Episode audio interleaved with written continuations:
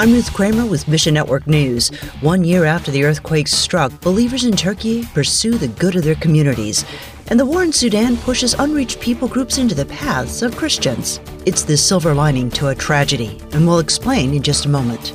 But first, today marks the one year anniversary of the series of quakes that devastated much of Turkey and Syria. Turkey needs the support of people with vision and perseverance for long term rebuilding. Bruce Allen with FMI tells us 10 major cities were decimated. When you think about the whole earthquake impact zone, it destroyed 140,000 square miles of land and property, equivalent to the, entire size of Germany. So rebuilding is going to take a long, long time. The Turkish government has faced criticism for its slow response to the quakes and fading pledges for relief support. Meanwhile, the nation's tiny population of Christians have faithfully served the needs of their communities of food, clothing, and longer term shelter. They have gained credibility with the Muslim population, and it has provided opportunities not just for physical care, but spiritual care as well. FMI partners in Turkey are committed to education for children, housing, and a type of grocery store. But even more important than the rebuilding of a school or an apartment complex, we're seeing that the lives of people are being rebuilt. Find your place in the story at missionnews.org.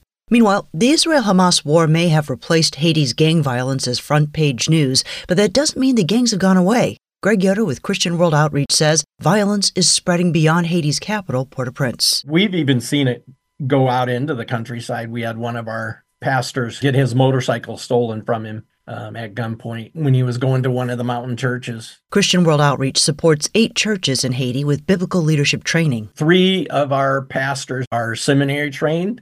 The others are lay leaders. Nearly 100 church leaders gathered at CWO's training conference in early January. This is one time when they can come and receive mini seminary training we addressed different topics. This year, the main topics were just on faith and tithing and offerings. But Port au Prince church leaders couldn't attend because the gangs make travel impossible. This is a, the first conference, leadership conference we've held since uh, 2020. They were ready to risk anything to come this year. Pray for wisdom as church leaders implement what they've learned from CWO. That's the one word I heard over and over. They were being equipped and they able to go back and equip their churches for ministry in their communities. And pray believers in Port-au-Prince won't be overwhelmed by the circumstances around them. Finally, the Lord is moving mightily despite Sudan's constant bloodshed. Only God can do this. John, an unfolding word partner, says over 82% of Sudan's 171 people groups or tribes don't know Christ and have no access to the gospel.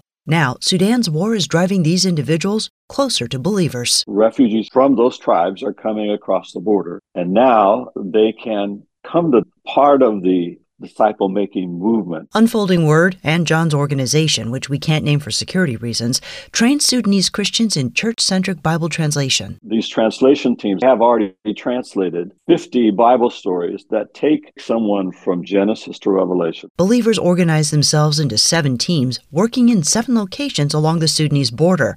As they meet refugees from their tribe, believers introduce them to the God of heaven and invite them to a discovery Bible study. It's an approach to Bible study that allows someone from a different religion to study the Bible and to be discipled into faith in Christ. Life changing transformation is the end result. It provides an opportunity for them to come to know and to interact with God for the first time, their heart language. Because in Islam, God speaks Arabic. Most of these people have never prayed to God in their own language, ever in their lives. Thanks for listening to Mission Network News, a service of One Way Ministries. We're listener supported by people just like you. So by giving to Mission Network News, you enable us to keep the stories of God's kingdom coming. And together, the Great Commission happens. Look for links at missionnews.org. That's missionnews.org. I'm Ruth Kramer.